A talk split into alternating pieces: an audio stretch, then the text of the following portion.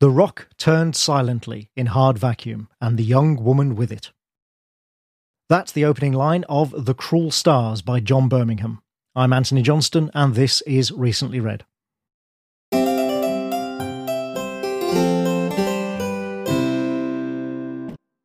Now, just for disclosure, John Birmingham is an acquaintance and has even blurbed one of my books. But if I hadn't enjoyed The Cruel Stars, I just wouldn't say anything.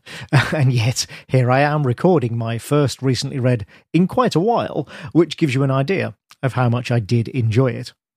The Cruel Stars is full on space opera, with all that entails spacefaring, advanced technology, an epic scope, multiple point of view characters, and an existential threat to be fought off.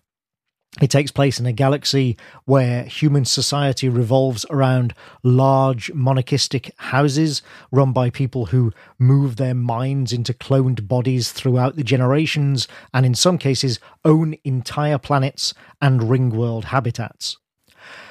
So far, so space opera. And if that's not your thing, this book probably isn't going to change your mind.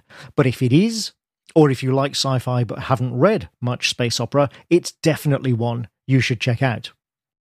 It's hard to discuss this book properly without spoilers, but here are a few spoiler free reasons I enjoyed it. Uh, there's some great character work.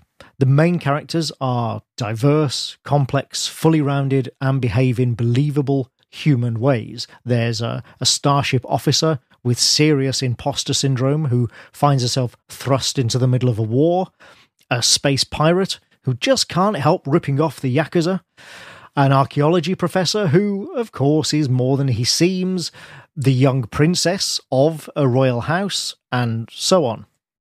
Uh, it's a great cast, and they're all forced to fight for their lives when the galaxy is upended. The writing itself is clean and easy and very readable, as you'd expect from a veteran writer like Birmingham.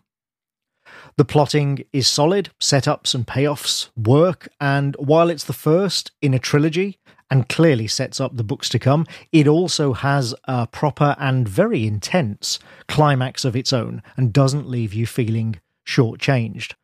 If, like me, you get annoyed by first books that are little more than set up for the next, this is not one of those books. What else can I say?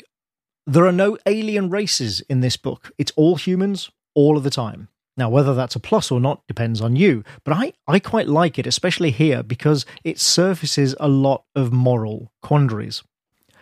Uh, the book does start slowly, partly because of that large number of characters I mentioned. The first half dozen chapters are all character intros, and it can start to feel a bit overwhelming. But Birmingham does a really good job of not tipping over the edge.